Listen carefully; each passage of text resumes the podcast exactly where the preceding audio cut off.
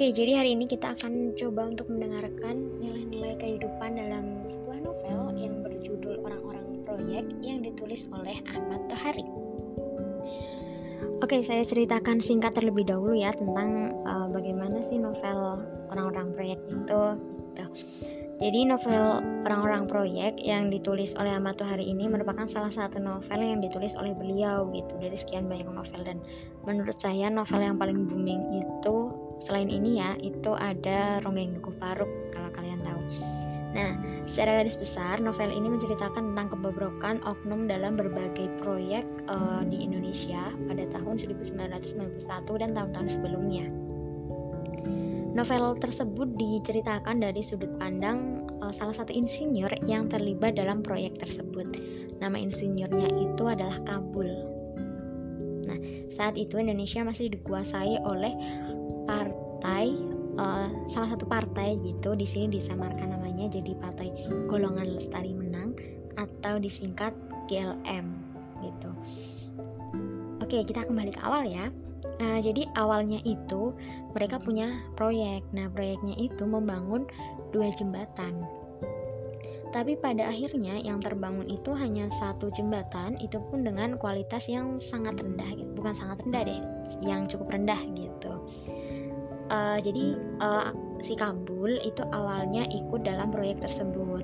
Uh, dia ikut uh, sampai di pertengahan lah kira-kira begitu.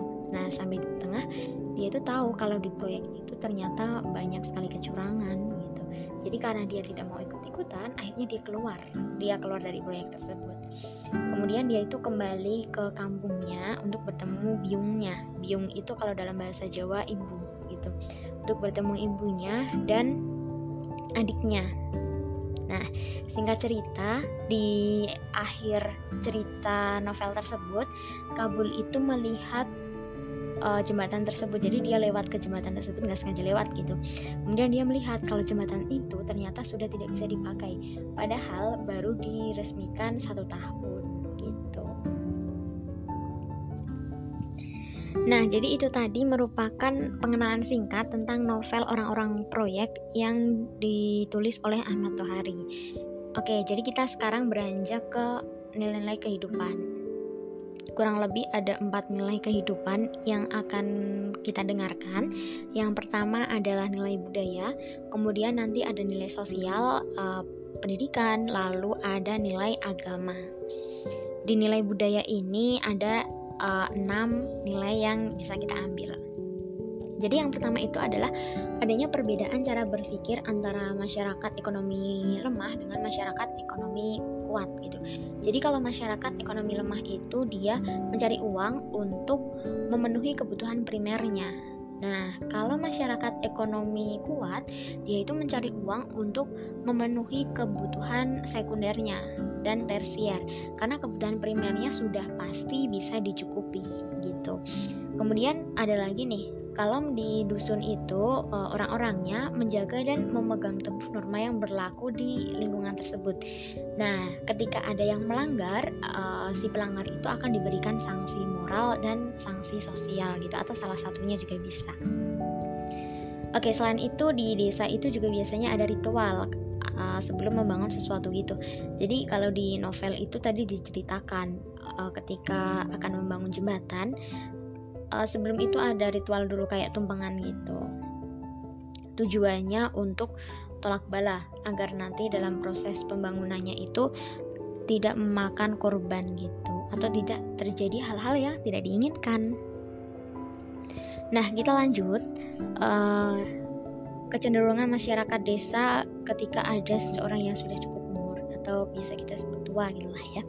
Ketika ada seseorang yang sudah cukup umur itu biasanya dikejar-kejar atau dipaksa untuk menikah. Kemudian mereka itu biasanya menjodoh-jodohkan. Nah, itu salah satu budaya yang ada di masyarakat desa. Oke, setelah, setelah ini kita beranjak dulu ke uh, budaya yang ada di Jawa gitu. Jadi orang Jawa itu yang bisa saya ambil ya dalam novel itu memiliki sikap rendah hati dan memiliki tingkat kejujuran yang cukup baik gitu. Nah, selanjutnya ada nilai sosial. Jadi nilai sosial itu merupakan nilai yang berkaitan dengan satu manusia dengan manusia yang lain. Gitu.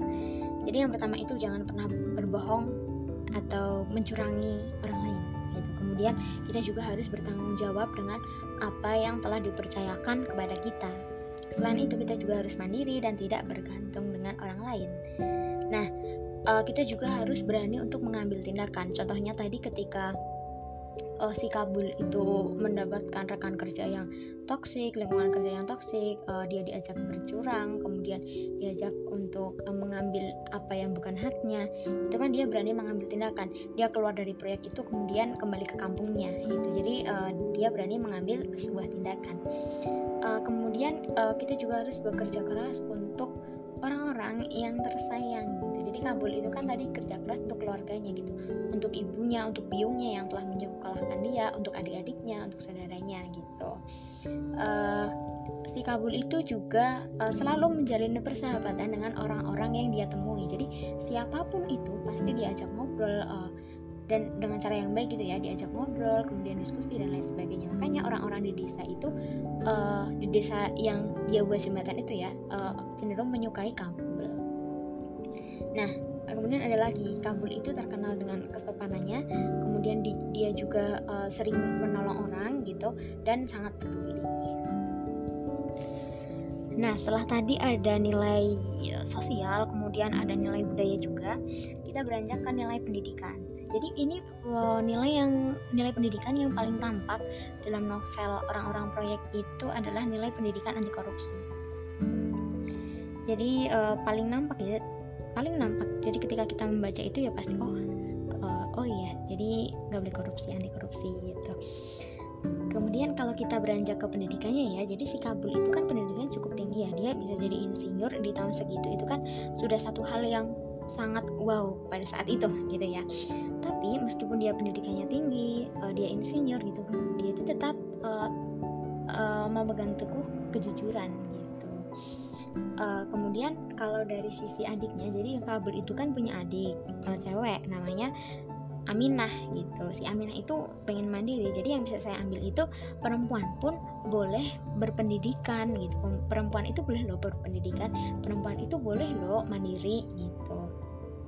Dan yang terakhir uh, pendidikan itu ditanamkan yang paling pertama itu dari keluarga. Jadi uh, contohnya yang di novel ya di novel itu kan uh, si biungnya dan orang-orang uh, di desanya Kabul itu kan sangat uh, mengajarkan nilai-nilai yang baik gitu jadi ketika uh, biungnya mengajarkan nilai kejujuran, kemudian ada juga nilai sopan santun dan lain sebagainya. Ketika dia keluar dari lingkungan tersebut, dia juga akan memegang teguh nilai tersebut karena nilainya itu sudah ditanamkan sejak kecil. Jadi kan apa pun yang sudah ditanamkan dari lama itu kan akan sulit dicabut gitu. Uh, tadi kan kita sudah uh, berbicara tentang nilai sosial, nilai budaya, kemudian ada nilai pendidikan. Ini merupakan nilai yang terakhir yaitu nilai agama. Uh, yang bisa saya ambil itu uh, ketika kita dalam keadaan apa pun, kita harus selalu berbaik sangka terhadap rencana Tuhan gitu. Kemudian kita juga harus tidak boleh, kita tidak boleh serakah dan rakus. Lalu kita juga harus selalu bertakwa serta mengingat Tuhan. Nah, kita juga harus selalu bersyukur dan ikhlas karena kita ketika kita bersyukur, kita tidak akan serakah karena kita sudah mensyukuri apa yang kita punya gitu. Nah, ini yang paling penting. Jadi kita tidak boleh melupakan kewajiban kita sebagai uh, manusia yang beragama dan berkeyakinan. Kalau di novel itu tadi diceritakan ketika waktunya sholat Jumat, ya Kabul itu tetap melakukan sholat Jumat meskipun uh, teman-teman muslimnya yang lain itu tidak uh, melakukan sholat Jumat. Jadi mereka yang uh, teman-temannya itu lebih memilih di uh, warung, namanya itu warung Mak Sameh gitu. Jadi uh, mereka lebih memilih nongkrong di sana daripada sholat Jumat. Tapi Kabul tetap sholat Jumat gitu. Jadi dia tetap um, melakukan kewajibannya sebagai seorang uh, manusia yang beragama dan berkeyakinan. Nah, itu tadi adalah nilai-nilai kehidupan dalam novel Orang-orang Proyek yang dituliskan oleh Ahmad Tohari.